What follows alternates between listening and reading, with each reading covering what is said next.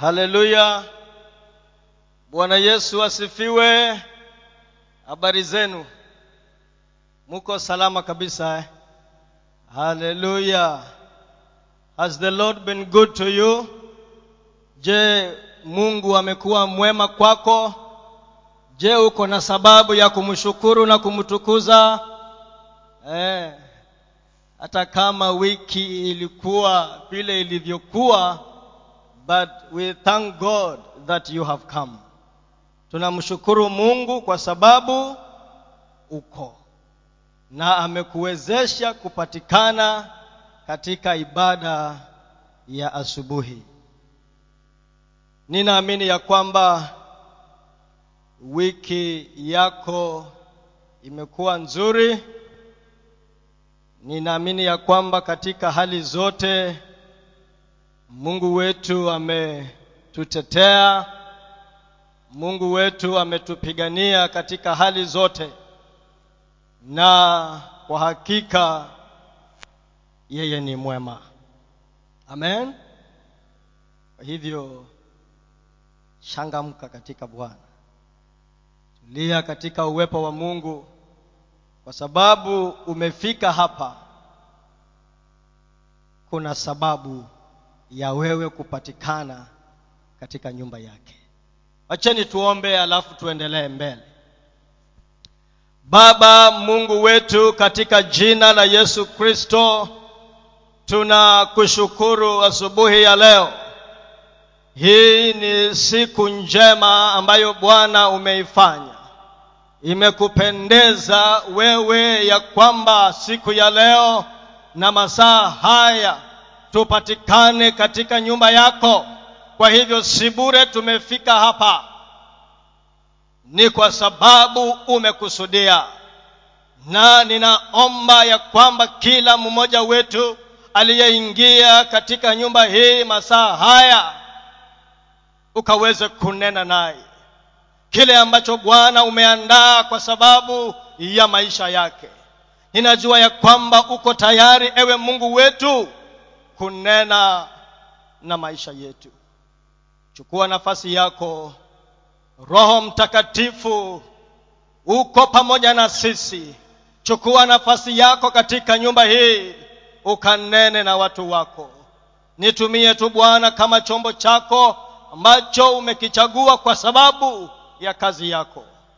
Niwezeshe kunena kwa ufasaha wa mbinguni na wala sio wa mwanadamu asante maana najua ya kwamba unaenda kushughulikia kila hoja na kila jambo ndani ya mioyo yetu kadri ambavyo umekusudia. Asante kwa sababu najua ya kwamba maisha yetu hayatabaki jinsi yalivyo tulipoingia hapa. Maana mungu wetu uko na jambo la kutuinua na kutujenga uko na neno la kujenga mtu la kubariki mtu la kuinua mtu. Tenda hivyo kama unavyotaka na sifa zote na utukufu uje kwako. Asante maana kwa hakika unaenda kutenda hivyo sawasawa sawa na mapenzi yako. Na ni katika jina la yesu kristo tumeomba na tumeshukuru na mtu aseme amen. Pigia bwana yesu makofi tu mazuri. Pigia tu makofi. Pigia bwana yesu makofi mazuri ukimaanisha katika moyo wako ya kwamba huyu mungu ni mwema ya kwamba ako hapa kwa sababu yako na ako na makusudi na maisha yako. Amen. Amen. Haleluya nataka tu tushiriki pamoja neno hapa kwa huu muda tulio nao. Neno tu la kukutia moyo kukutia nguvu na kukujenga. Neno tu naamini ya kwamba katika hayo mengi yote nitakayozungumza mungu akusaidie ukaweze kuchukua kile ambacho ni chako ukaweze kupokea kile ambacho mungu amekusudia upokee katika jina la yesu kristo. Ujumbe nimeupa kichwa when the brook dries up wakati kijito kinakatika ama kinakauka when the brook b r o o k when the brook dries up the brook dries up mara nyingi katika maisha yetu vijito hukauka. Na huenda ikawa hata masaa haya umekaa hapa kijito fulani tayari kimekauka ama kinakauka ama kitakauka. Maana huo ndio mtindo wa maisha. Aidha uko ndani ya hali fulani ama unatoka ama unaingia maana huo ndio mzunguko wa maisha. Amen. Sasa wakati mambo kama hayo ama vijito hivyo vinakauka katika maisha yetu tufanyeje? What do we do? When the brook dries up. Na hukauka kwa njia nyingi. Unaweza ukawa na kazi yako imesimama vizuri sana. Na unajua kweli mungu ndiyo huyu ameshuka na ndiyo wakati unang'aa unang'ara. Alafu mara tu unaenda kwa ofisi unapewa barua unaambiwa samahani lakini kampuni inafanya mageuzi na tumeona ni kana kwamba sehemu yako tena haipo pamoja nasi kwa hivyo asante sana kwa kutumikia kampuni hii lakini pitia kwa afisi ya masuala ya wafanyakazi ukapewe kama kuna chako chochote kimesalia upewe nawe pia ulicho nacho chetu upeane. Inakuwa ndiyo hivyo. Kijito kimekauka. Huenda ikawa ni biashara yako ambayo inainuka vizuri sana inaendelea vizuri wateja wanakuja unafurahi unamtukuza mungu. Mara tu kaunti inasema mahali ulipojenga nyumba hiyo ya biashara ni mahali kwa road reserve tingatinga linakuja linabomoa. What do you do when the brook dries up? Unafanya nini? Nataka tuangalie hapa maandiko. Vile ambavyo neno la mungu linasema alafu tuone ni jinsi gani tutaweza kuishi nyakati kama hizo wakati mwingine huenda ikawa mpenzi wako. Breadwinner. Nayeleta riziki katika meza nyumbani. Mara analala haamuki tena. What do you do? Utafanya nini? Because that brook is dry. What do you do wakati mwingine mambo tu yanafanyika huelewi what is happening to you. Huelewi. You just cannot understand. Huelewi. Hujui ni watu wamekuonea hujui ni watu wanakupangia nini hujui na huelewi. You just cannot understand. What do you do? Kila mlango ukigonga haufunguki. Ama unafunguliwa alafu unafungwa. Naambiwa sorry. What do you do hebu tusome hapa kitabu hiki cha wafalme wa kwanza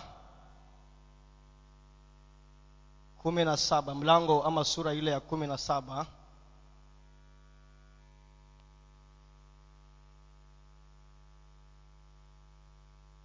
Falme wa kwanza sura ile ya kumi na saba ikiwezekana utajisomea mwenyewe yote lakini mimi nitachukua tu sehemu chache pale.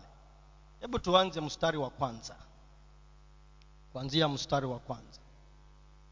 Basi eliya mtishibi wa wageni wa gileadi akamwambia ahabu kama bwana mungu wa israeli aishivyo ambaye ninasimama mbele zake hakutakuwa na umande wala mvua miaka hii ila kwa neno langu.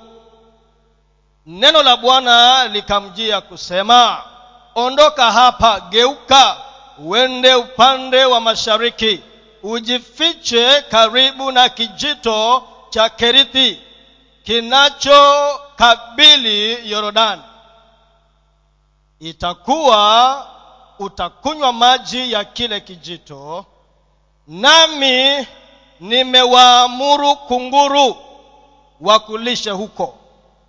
Basi akaenda akafanya kama alivyosema bwana kwa kuwa akaenda akakaa karibu na kijito cha kerithi kinachokabili yordani kunguru wakamletea mkate na nyama asubuhi na mkate na nyama jioni akanywa maji ya kile kijito.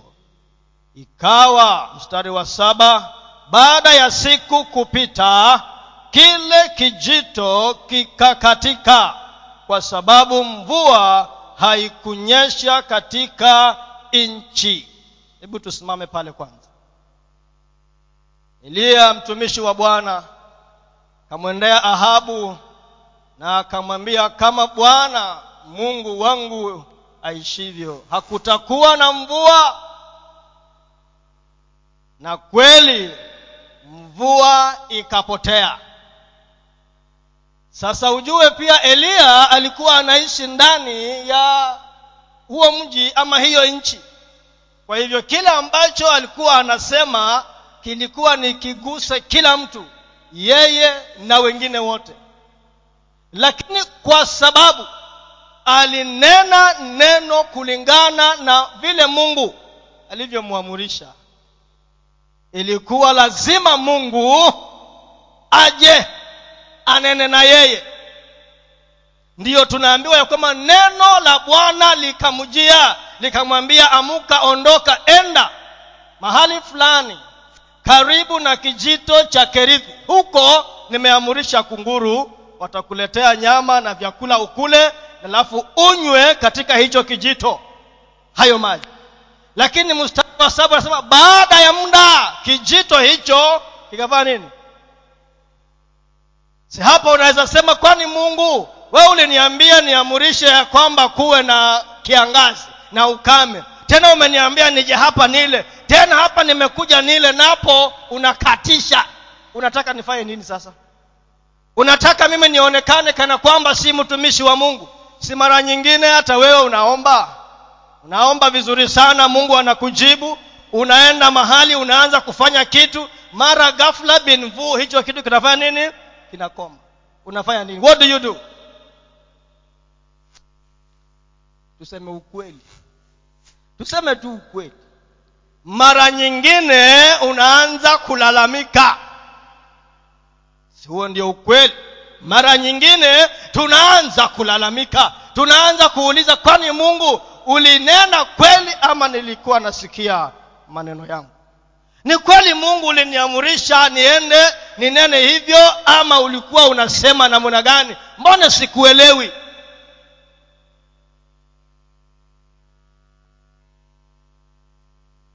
kabla tuteremke chini hapo kuna yule mama mwingine kuna mama kabla tuendelee na hiyo stori ya eliya hapo kuna mama mwingine mama aliyekuwa mke wa mmoja wa manabii. Bwana yake akaja akafa na bwana akawa amewacha madeni. Wale waliokuwa wanadai wakamjia huyu mama wakamwambia sasa kwa sababu mumeo aliwacha madeni na kwa sababu umeshindwa kulipa na huyu bwana ndiye alikuwa ndiye bread winner i believe so. Yeye ndiye alikuwa anaenda kuhudumia mungu na kwa sababu wanaomhudumia mungu wanakula huko ndani alikuwa analeta nini? Chakula. Sasa ameenda na si kuenda tu amewacha nini? Madeni. Si kijito chake kilikuwa kimefanya nini? Kimekauka. Kijito cha huyo mama kilikuwa kimekauka. Akamwendea mtumishi wa mungu elisha. Maana wale wanaomudai walikuwa wanamjia huyu mama wanamwambia sasa hawa watoto wako wawili tutawachukua waende wakatutumikie sisi sisi tutakuwa mabwana wao watutumikie. Mpaka siku ile madeni yetu tafanya nini? Yataisha. Kijito kinakauka na lazima tuambiane ukweli. Lazima siku moja kita kwa njia moja ama nyingine kitakauka. Lazima siku moja itafika tu mambo uone hayaendi vile ambavyo umeyazoea vile ambavyo unayatarajia yawe mnapanga kila kitu. Kila kitu iko sawa mnaenda kulala mnajua mipango yenu yote iko sawa. Mkiamka kila kitu kimebadilika. Wanafunzi wanafunzi wa yesu waliwacha vyote. Mnakumbuka petero akimwambia yesu sisi ambao tumewacha vyote tukakufuata wewe tutapata nini maana lazima petero alikuwa ni mtu wa kutafuta na kujua faida iko wapi na hasara iko wapi. Hata wewe katika maisha yako si lazima ujue faida na hasara. Maana hata kwa ufalme wa mungu ni faida. Na wakawacha biashara zao. Wakawacha kuvua samaki na mambo mengine. Wakamfuata yesu. Yesu alipokufa na akawa ameenda kuzikwa. Wacha nikwambia hao wapendwa wengi wao maana hata walikuwa wamekata tamaa maana kijito chao alikuwa ni huyu yesu. Na huyu yesu alikuwa anawalisha maana huduma ilikuwa na watu wanasimama na huduma. Hawa watu walikuwa wanaleta chakula wanakula kuna mapato kule ndani. Sasa yesu na mkoba ulikuwa na huyu bwana anaitwa nani? Anaitwa nani huyu bwana yuda naye ndio huyo amekwenda. Sasa hakuna mkoba hakuna yesu. Kijito kikawa kimekauka. Petro akasema mi naenda kuvua samaki. Maana hapa ni kujitafutia sasa. Hapa akaambia hawa kimeumana. Leta kila mtu everyone on his own. Mimi kimeumana na kwenda pale nyavu nilitupa naifuata wee yako. Na wengine wakasema tunakufuata. Wale wengine wakamfuata because peter was the leader. Kijito hicho kitakauka. Hawa ni watu walitembea na yesu. Na yesu alikuwa anawaambia maneno anawaambia kwamba siku tatu lakini hayakuwaingia. Alikuwa anawaambia ya kwamba mwili huu nyumba hii nitaiharibu. Baada ya siku tatu nita... lakini hawakuelewa anaongea nini. Hawakuelewa. Na kijito kikaja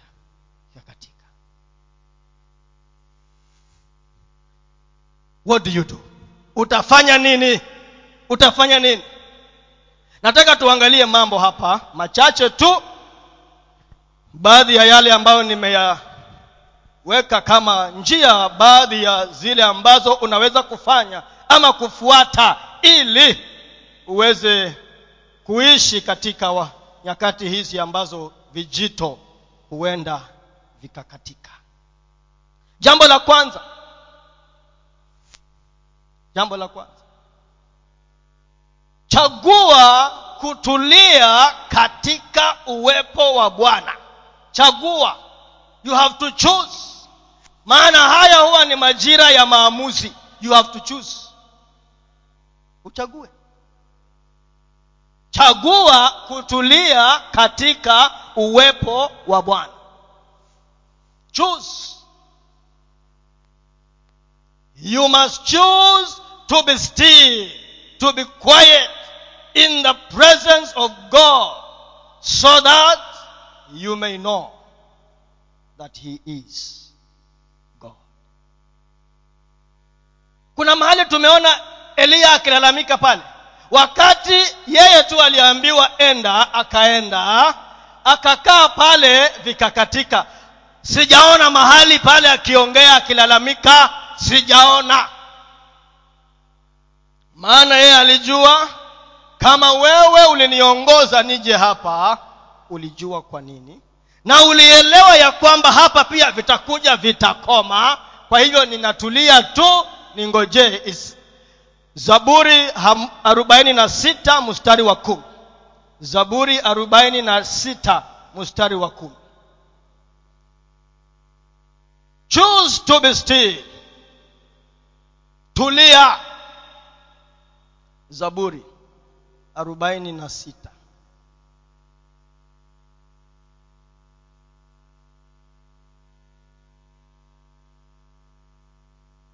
Mstari wa kumi. Nasoma tu huo. Hmm? hmm. Inasema acheni mjue ya kuwa mimi ni mungu nitakuzwa katika mataifa nitakuzwa katika nchi. Hiyo ni kiswahili. But kizungu inasema b unajua saa zingine pia umezoea kusoma kwa kwa kizungu unasoma kiswahili haingiani vile iko kwa akili yako. Eh?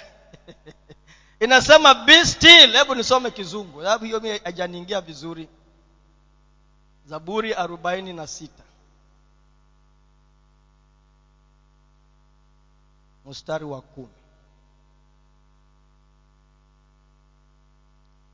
be still and know that i am god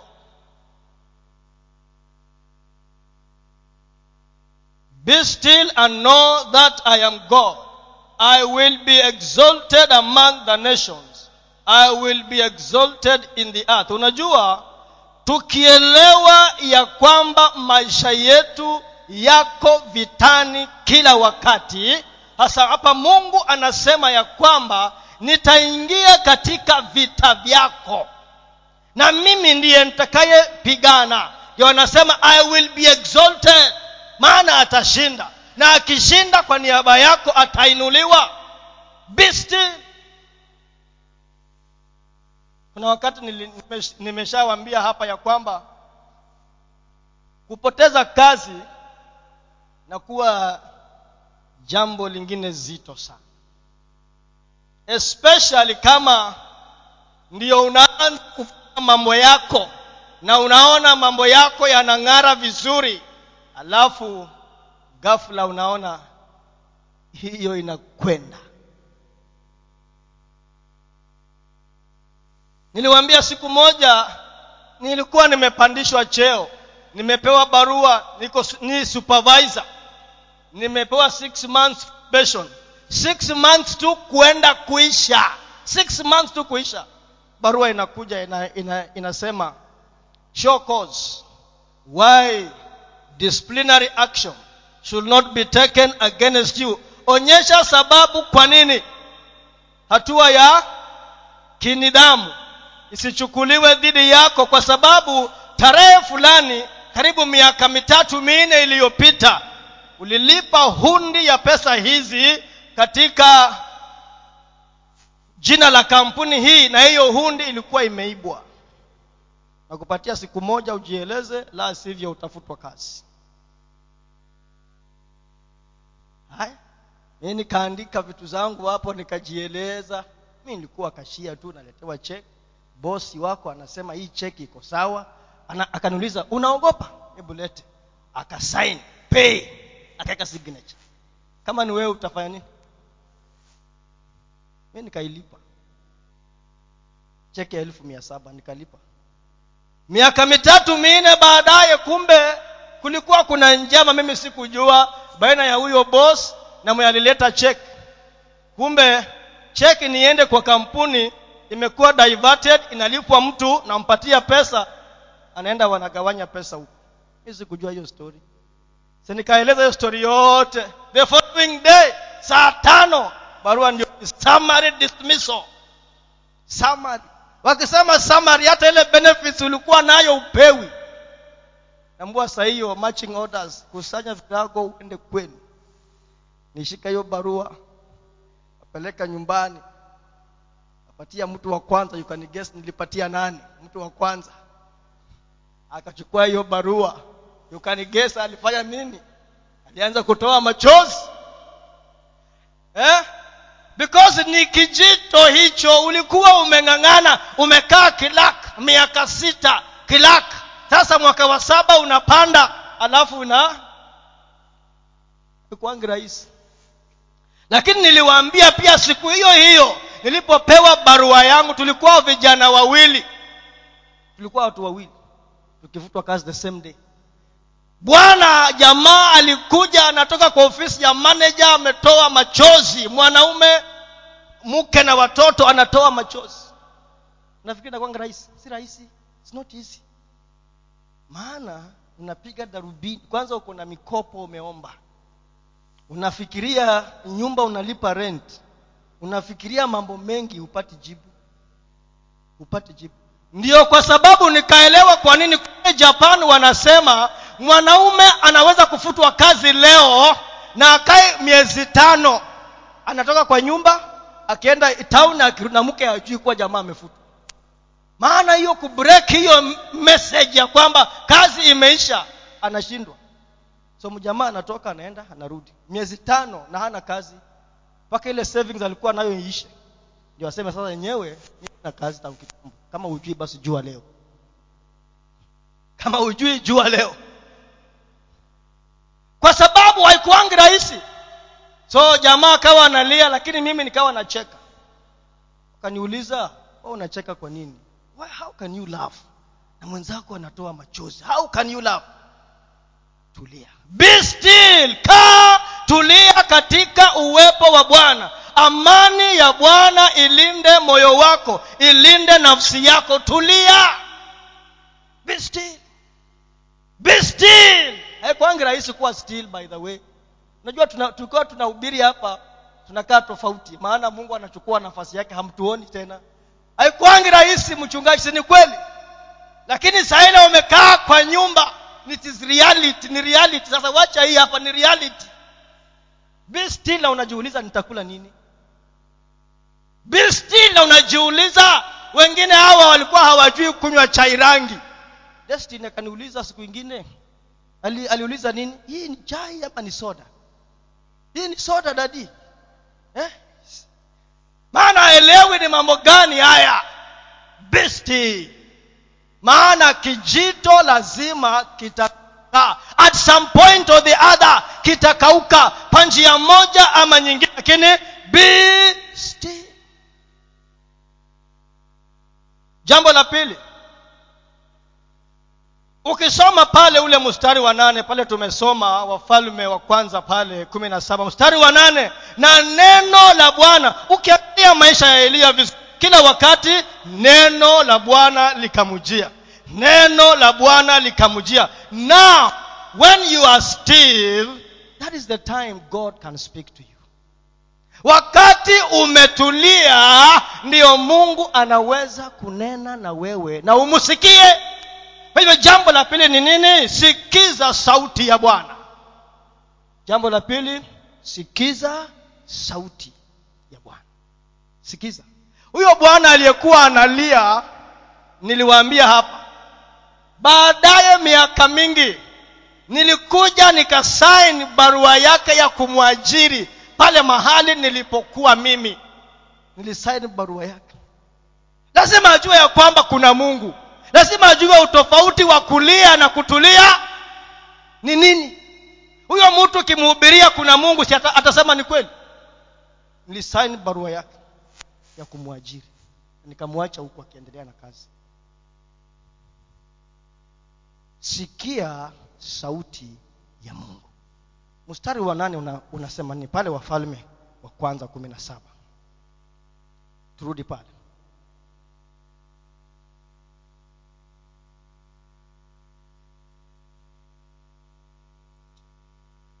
mstari ule wa nane unasema nitafute pale mahali unasema hivi.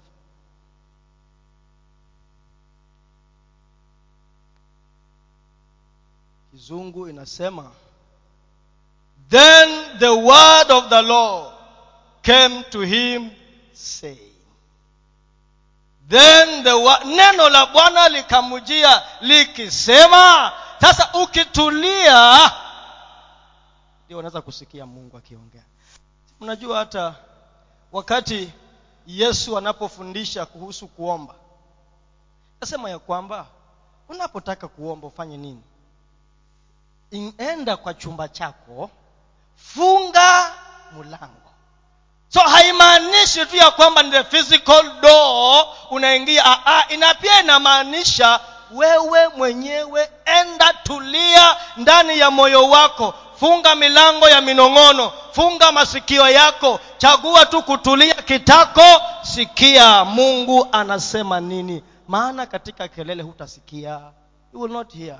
Wewe uko bizi unalalamika unalaumu kila mtu mpaka hata mungu naye unamlaumu. Akiongea utamsikia kweli? You will not hear. Lakini eliya neno la bwana likamjia. So chagua ama sikia neno la bwana. Ukisoma isaya thelathini ishirini na moja. Isaya thelathini ishirini na moja. Isaya thelathini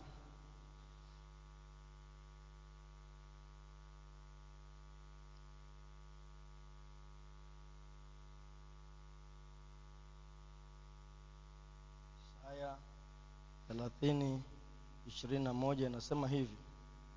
Na masikio yako yatasikia neno nyuma yako likisema njia ni hii ifuateni. Mugeukako kwenda mkono wa kulia na mugeukako kwenda mkono wa kushoto.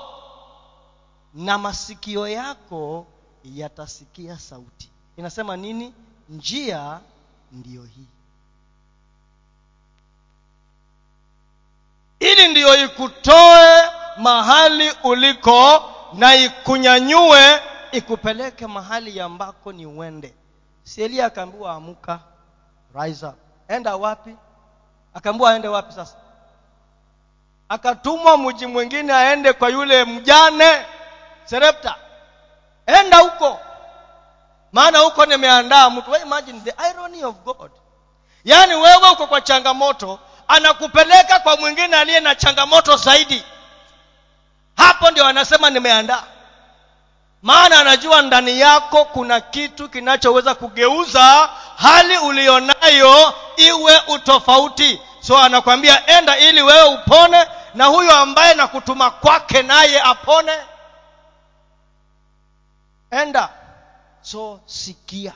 Sikia sauti ya bwana.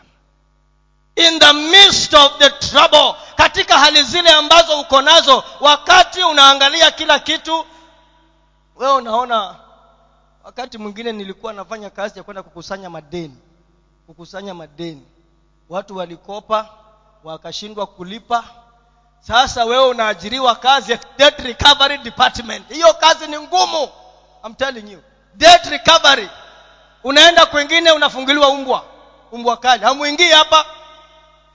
Hapa hamwingii tulienda kwingine bwana tunakuta mjamaa saa sita ya mchana mtu amelala. Mzee saa sita ya mchana amelala. Jua hapo jua hata wewe mwenyewe unamhurumia umeenda kukusanya pesa inabaki unamwambia usijali brother. Na banki na ngoja urudishe nini? Pesa mumeweka gari mafuta umeenda donholm kutafuta mtu kwa vijiji ndani. Jamaa amelala anawapatia shilingi elfu moja mia tano. Hata mafuta ya gari haitoshi kujaza hiyo hiyo pesa. Huwa kinaumana. Na kikiumana so wanasema siku hizi huwa kinanuka kikinuka kimenuka. Huwa kinaumana. Lakini chagua kusikia neno la bwana ukiwa katika hali hiyo nimesema tulia be still. That's the only time you can hear. Sikina petero waling'ang'ana usiku mzima wanavua samaki hawapati. Yesu alipokuja when he came in the scene petero akasema tumeng'ang'ana usiku kucha. Tumevua maana sisi. In short anasema i am an expert. Mimi ni mtaalam eh, niwaulize petero alipoambiwa na yesu atoke ndani ya dau ate, atembee juu ya maji. Ushaifikiria petero ni mvuvi. Na kuna wakati kwa bibilia petero aliingia kwa maji akapiga mbizi akaogelea. Aka mbone siku hiyo alipoanza kuzama hangegeuka anza kunini kupiga maji ili aswimu anadidimia kwa maji ambayo ameyazoea sana. Ndio siku hiyo anasema luka tano tano akasema tumeng'ang'ana usiku mzima kwa neno lako at your word tutatupa nyavu tena vile ambavyo umesema. Na wakatupa nyavu hiyo na samaki wengi wakapatikana wa kukata nyavu. Mpaka watu wanaogopa wanasema ni jambo gani limetukia hapa jameni hatujaliona? At your word kwa neno lako so sikia neno la bwana. Tulia tu na usikie neno. Sauti ina, inakuja masikio yako yatasikia sauti ikisema njia ndiyo hii. Ifuateni. Jambo la tatu.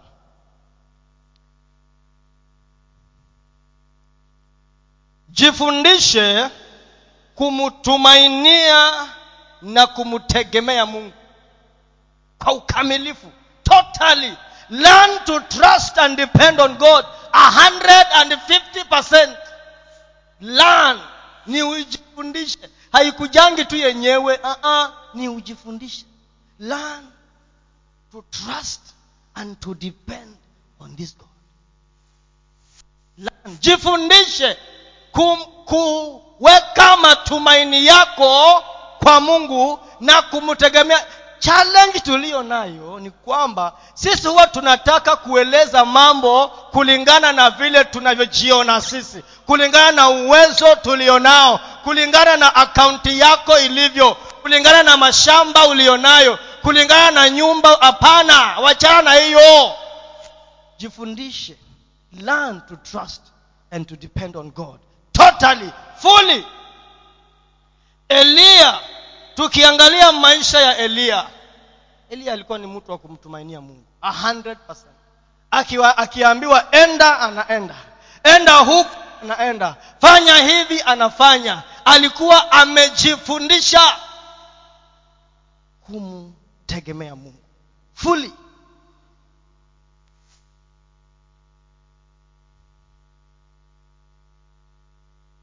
ndio wale wanafunzi mnakumbuka wakati mwingine yesu akaanza kuambia wanafunzi yohana sita pale akaanza kuambia ya kwamba ni lazima mule huu mwili wangu na munywe damu yangu Ai. wakasema ni mambo gani haya haya mambo ni magumu. Injili gani yesu anaongea juu eti tule mwili wake tunywe damu yake. Eti huyo ndio uzima. Alisema i am the bread of life. Mimi ndimi mkate wa uzima uliotoka wapi? Mbinguni. Na lazima mule na munywe. Wakasema okay sawa sawa. Wakaanza kutoroka. Wale wanafunzi wake wengi waliokuwa nao wakaanza kutoroka. Wakasema injili hii hatujaisikia akawageukia wale kumi na wawili akawauliza na nyinyi nanyi? Pia mnataka kwenda. Do you also want to go? Sasa wale inako inako ni kama kwa kanisa mchungaji ukute washirika wana, wanaenda. Alafu ugeukie wale wazee wa kanisa uwaambie na nyinyi nanyi mumeamwaje? Munakwenda ama munabaki? Maana huwa kinaumana hawaelewi kile ambacho yesu anaongea juu yake petero akajibu hivi. Yohana sita sitini na nane na but simon peter answered him to whom shall we go? Tutaenda wapi sisi? Tutamwendea nani? Yohana sita sitini na nane sitini na tisa. Mocha tuisome. Jua saa zingine huwa tunaongea lakini wengine huwa hawasomi wacha tuisome. Kuwa tuna assume na wengine hawataisoma hawataifungua. Vile umesema inabaki hivyo. Awanga haijifunguangi yenyewe. Yohana sita. Sitini na nane sitini na tisa. Nasema hivi. But simon peter answered him lord to whom shall we go? You have the words of eternal life.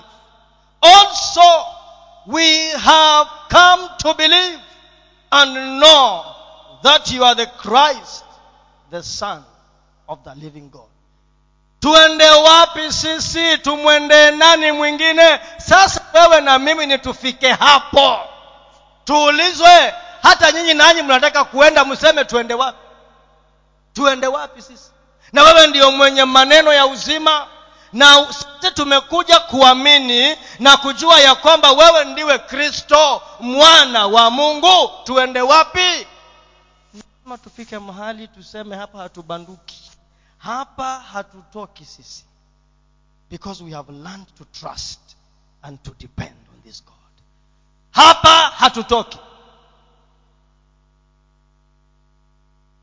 eliya tunamwona katika maisha yake ni mtu ambaye alikuwa amejifundisha kumtumainia mungu katika mambo yote na katika hali zote. Jambo la nne.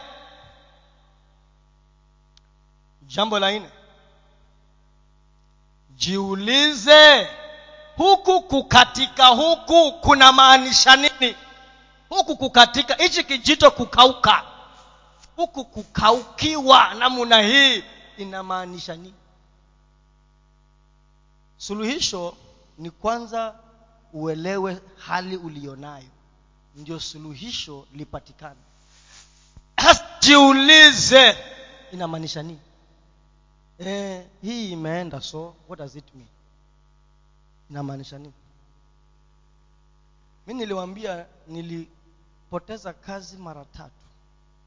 Mara tatu. Mpaka nikawa nikakaa chini nikajiuliza mbona hii kitu inarudiwarudiwa hivi? Mungu una una unaongea nini? What are you saying?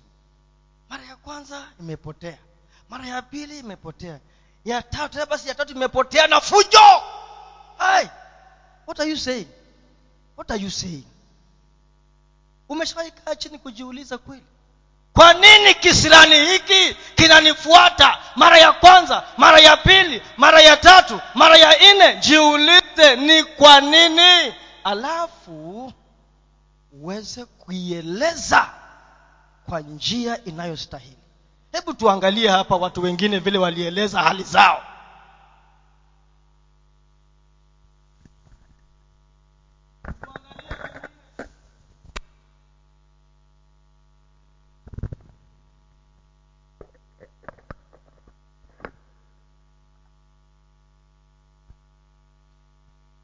tukisoma hapo hapo tu hiyo hiyo hiyo tu hapo kwa eliya hapo kwa wa, wafalume huyo wa kwanza kumi na saba. Ukiteremuka huko chini baada ya eliya kijito kukauka akaambiwa aende kwa yule mjane. Ukisoma tu hiyo eliya ah, kuna kitabu cha eliya eh? kitabu cha elija ni ga- ni- ni gani hicho? Wafalme waweza tafuta mpaka jiona upate kitabu cha Elia. Hapo kwa first kings wafalme wa kwanza. Kumi na saba. Eh, wafalme wa kwanza kumi na saba. Hapo hapo tu. Hapo ndio tumekita mizizi sana. Hapo ndio tumekaa sana. Ukiteremka chini baada ya kijito kile cha maji pale karibu na kerithi kukauka neno la mungu likamjia likamwambia enenda enda serepta huko nimeandaa mjane. Sasa huyo mjane baadaye mwana mtoto wa huyo mjane akaja aka akafa. Sasa mtumishi wa mungu ameenda pale wote wamepata chakula wanakula riziki. Alafu tena baadaye mkasa unafanyika hapo mtoto wa yule mama mjane. Sio ni double tragedy. Bwana alikufa ndo anaitwa mjane. Pia mtoto naye anafanya nini? Anakufa. Sasa tuangalie vile huyu mama alisema mstari wa kumi na nane 18 anasema and he answered. Hmm? kumi na nane yes. Kumi na nane. Ana, anasemaje so she said to elijah what have i to do with you o man of god? Have you come to me to bring my sin to remembrance and to kill my son? Hmm? anamuuliza yaani umekuja? Je umenijia ili dhambi yangu ikumbukwe ukamue mwanangu. Sasa unaona mtazamo alionao huyu mama. Si hata sisi mara nyingine jambo linatukia alafu tunatafuta njia ya kulieleza vile tunavyolielewa. And then we begin to react. We run helter skelter. Kama vile huyu mama naye aliuliza eliya kwani kuja kwako wewe ulikuja hapa ndiyo dhambi yangu ya zamani niliyoifanya kitambo ikumbukwe sasa ndiyo mwanangu afe? Saa zingine pia tunasema ama nimetenda dhambi. Ni nini nimekufanyia mungu? Nani nimekosea? Si kila wakati umekosa uh-uh. wakati mwingine hujakosa kabisa lakini kijito ni kikauke kwa sababu kuna kitu mungu anataka uone. Maana pengine umetegemea sana hicho kijito mpaka huyu mungu umemsahau. Anasema nitakausha hicho kijito. Basi nikuangalie sasa. Kama utarudi kwangu ama utaenda huko? Umetegemea sana yule babu yako ambaye amekaa kwa ile ofisi ana retire. Ama anafutwa kazi early, early retirement. Basi nikuone sasa. Kama utanigeukia mimi ama utaenda tu bado huko? Jiulize ni nini ni nini ni nini kinachosemwa. Nilipopoteza kazi ile ya, ya pili nilikuwa nimechoka. So kwa moyo wangu by the way hata kama alilia mimi ndani yangu nilifurahi. Maana nilikuwa nimechoka na hiyo kazi. I wanted a break what is it saying? Mungu anasema nini? Mungu anataka ujifundishe nini? Na mtihani usioupita utarudiwa tena. Hata kwa mashule ni hivyo. You fail you receipt you retake. So katika mtihani wa maisha ukiona vitu the same thing vyarudiwa rudiwa jua kuna kitu ni usome na hujasoma. What is god saying? Mungu anasema nini lazima nia yako ibadilike mitazamo ndio ujue kile ambacho mungu anataka ujifundishe. Ili ndio uweze kuingia katika sehemu nyingine ambayo imepangwa kwa ajili yako. Jambo la tano. Jambo la tano. Ni lazima ujue ya kwamba kile kitu ambacho unakihitaji ili ndiyo utoke mahali uliko kiko na watu. Kiko na watu wengine. The thing that you need to get out of where you are is with other people.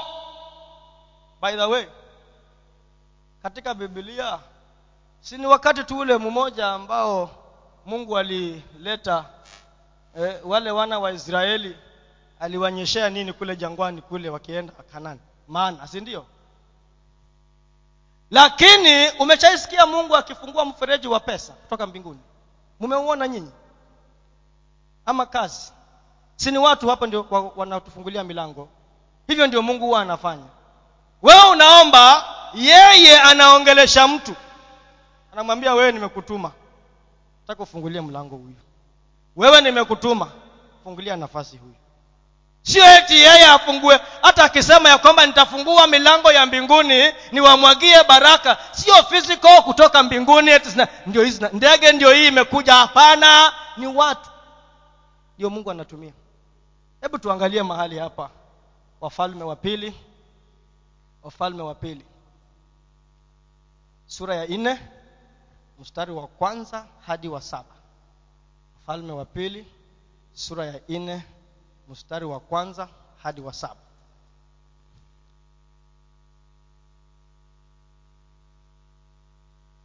Acha tuone mfalme wa pili napokaribia kumaliza pale.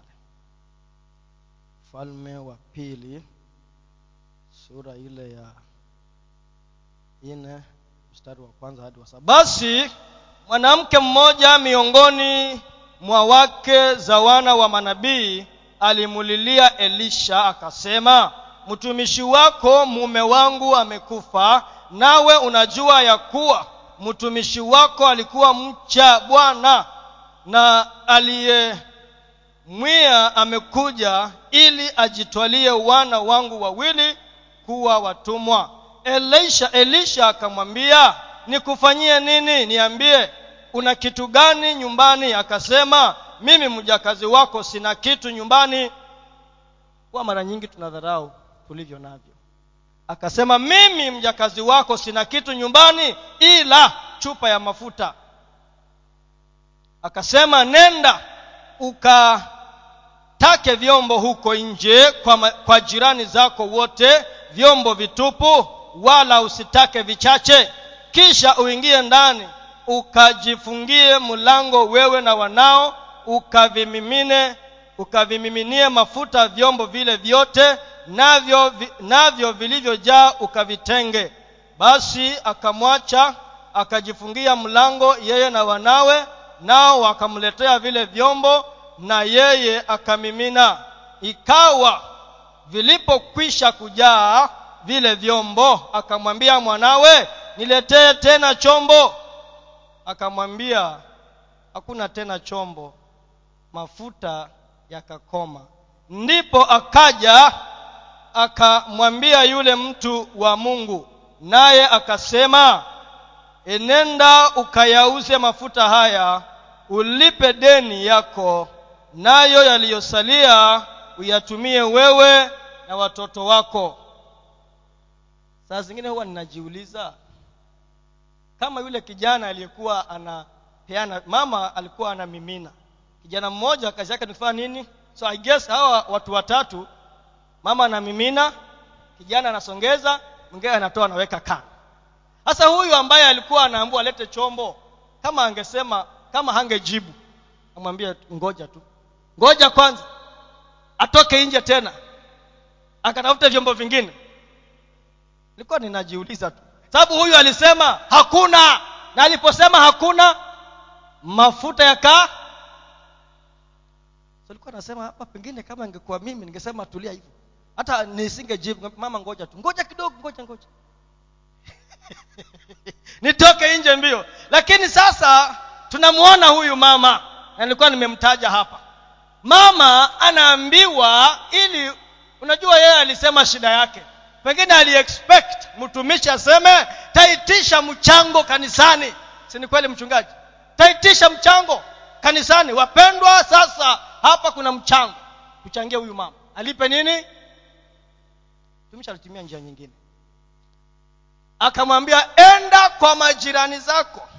Enda kwa majirani zako ukaombe vyombo. Hasa kama hao majirani wako hamuongei. Ndio siku hiyo angejua. Kama hao majirani wako wakikuomba chumvi huwapi. Ndio siku hiyo ungejua. Angekwambia kama kule kwetu kuna kijana sasa tulipata habari eti ameshikwa na polisi amefungiwa ndani. Sasa huyo kijana hey, ameishi maisha mengine ya ajabu sana. Sasa kila mtu akiambiwa rafiki yako ako ndani wanasema angeshikwa zaidi na afungiwe zaidi. Hiyo inamaanisha nini? Yaani ameshikwa huyo huyo hajashikwa angeshikwa tena alafu pale amefungwa afungwe zaidi. Kwa sababu maisha yake ni changamoto. Hajaishi maisha mazuri na watu wengine. Mungu anaficha vitu unavyovitaka wewe ndani ya watu wengine. Anataka akutoe mahali uliko. Hii imekwisha. Anataka akutoe mahali uliko. Anakutuma kwa mtu. Kama huyo mtu amcheke amwongei what happens? Enda uombe vyombo. Na akapewa vyombo akaja. Vitu unavyotaka viko kwa watu. Vitu unavyotaka. Unaweza kuwa kuna kitu hapa. Kwa sababu hujajenga ushirika na mtu aliye hapa unakosa baraka yako na vitu viko hapa. I'm hapa majibu ya maombi yako huenda ikawa yako hapa lakini wewe ukimwangalia unasema ndani pandi peyu maana umemuweka kwa box ambayo tayari. Sasa wewe unaambua enda huko tafuta vyombo. Ayamshua kwa sababu lakini pengine kwa sababu alikuwa bwana ni nabii huenda ikawa unajua saa zingine huwa nasikia watu wanasema eh, mama moto lakini angalau baba kidogo ana ama baba moto mama angalau. Sasa huwa tunakula dividends ya watu wengine saa zingine. Wengine wanatutengenezea njia kwa sababu ya vile wanaishi na wengine. Mungu anasema nimeweka vitu kwa watu. Tafuta vile mtaishi na hawa watu. Ndio paulo akaambia wale watu kanisa lile nafikiri uh, ni kanisa gani? Wa roma ro, warumi ya kwamba tafuteni njia ya kuishi kwa amani na watu wote. Ishini kwa amani. Maana wakati utakuja utataka kitu wewe na mungu atasema enda kwa huyu. Kitu ambacho unatafuta kimewekwa kwa mtu mwingine. Tafuta njia ya kuweza kuishi. Na tena elisha akamwambia hivyo vyombo visiwe vichache. Alipewa pale mwisho vyombo visiwe. So it means the more you are friendly the more the vyombo. The less you are friendly the less. Unatoka nje hey, pale siwezi enda pale siwezi enda. Sasa unaenda wapi? Chombo kimoja. Hata deni hautalipa. Lakini huyu akaambiwa sasa endeni mkauze mulipe madeni na we nyingine mkule. Tafuteni jinsi ya kuishi kwa amani na watu wote. Finally ya mwisho ili nimalize pale. Wakati kijito kimekatika ni upate ufahamu wa upendo wa mungu. Pata of, get a revelation of the love of god. Pata ufahamu wa upendo wa mungu. Waefeso tatu kumi na saba mpaka kumi na nane. Tusome pale. Waefeso tatu kumi na saba mpaka kumi na tisa. Waefeso tatu kumi na saba mpaka kumi na tisa. Inasema hivi. Kristo akae mioyoni mwenu kwa imani mkiwa na shina na msingi katika upendo ili mpate kufahamu pamoja na watakatifu wote jinsi ulivyo upana na urefu na kimo na kina na kuujua upendo wake kristo upitao ufahamu kwa jinsi ulivyo mwingi mpate kutimilika kwa ukamilifu wote wa mungu. Tujue upana kimo kina cha urefu wa nini upendo wa mungu yesu kristo ajae ndani yetu afurike yaani kuwe na mafuriko kristo akae mioyoni mwenu najua ukisoma kizungu hacha nifuate kizungu kidogo nione ephesians 3 17 hmm? ni ephesians eh? Okay. 17 that christ may dwell in your hearts through faith that you being rooted and grounded in love. Rooted and grounded in love. Ili ndio tuweze kuufahamu upana urefu kimo ama kina cha upendo. Ili ndio tuweze kujua vile ambavyo romans inatuambia romans 8 38 39 ya kwamba hakuna chochote kitakachoweza kututenganisha na upendo wa mungu. Hakuna.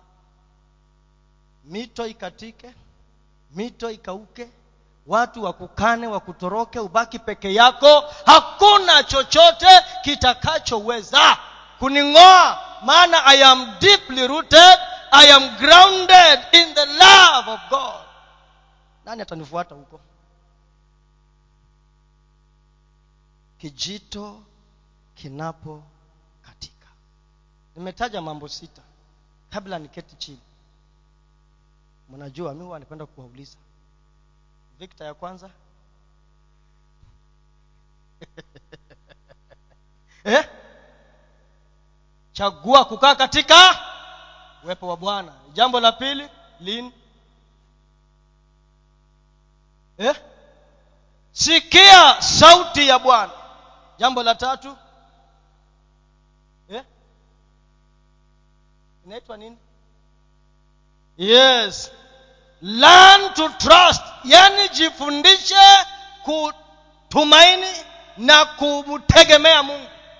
Jambo la nne ufanye nini? Jambo la nne. Jiulize ni nini? Kitu gani hiki? Ni mambo gani haya yanafanyika? Jambo la tano.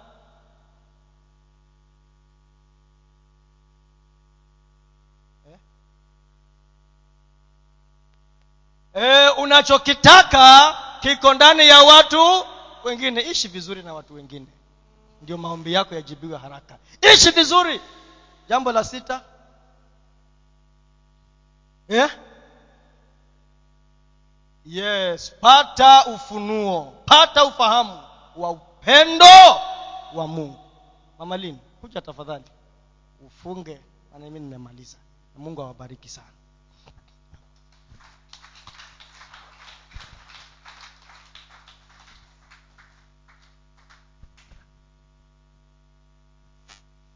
tuombe. Mtakatifu mungu wetu ushie na kutawala. Mungu muumba mbingu na nchi. Asubuhi njema asubuhi ya ajabu asubuhi yenye baraka ambayo tumeketi miguuni pako. Tukiwa tumechagua mungu wetu na baba yetu kukuwa being still in you o god. We have chosen this day and we will continue choosing to be still in your presence jehovah god. May you help us o king of glory. On our own we can do nothing. On our own we cannot learn anything. Jehovah god it is our prayer that this day we will listen to your still voice. Jehovah god as our brook dries up Jehovah God, may you give us the revelation, may you give us your word that is, is attached to what is happening to our lives. Jehovah God, it is your will that we may hear you, we may hear your word, and that your love will continue to abound in us, O God. Jehovah, we are deeply rooted in your love. Jehovah God, as we relate one to another, mighty and everlasting Father, may you help us. For the journey to heaven is not easy. But when we walk together, it is easier. It is lighter, Jehovah God. May you help us, mighty God. May you make it possible for us, O God, that in your second coming we will not be left behind. Mungu wetu na baba yetu hatutaulizana mtu fulani yuko wapi bali mungu wetu kwa sababu ya upendo umetupa tutashikana mikono pamoja tutatiana nguvu katika safari hii ili mwishowe tufike mbinguni. Mungu wetu tuwezeshe. Nena na kila mmoja wetu. Asante bwana kwa neno lako. Tumelipokea na wingi wa shukrani. Hata kwa vipindi ambavyo vimesalia endelea kunena nasi. Katika jina la yesu kristo tumeomba na kuamini. Amen. God bless you. God bless you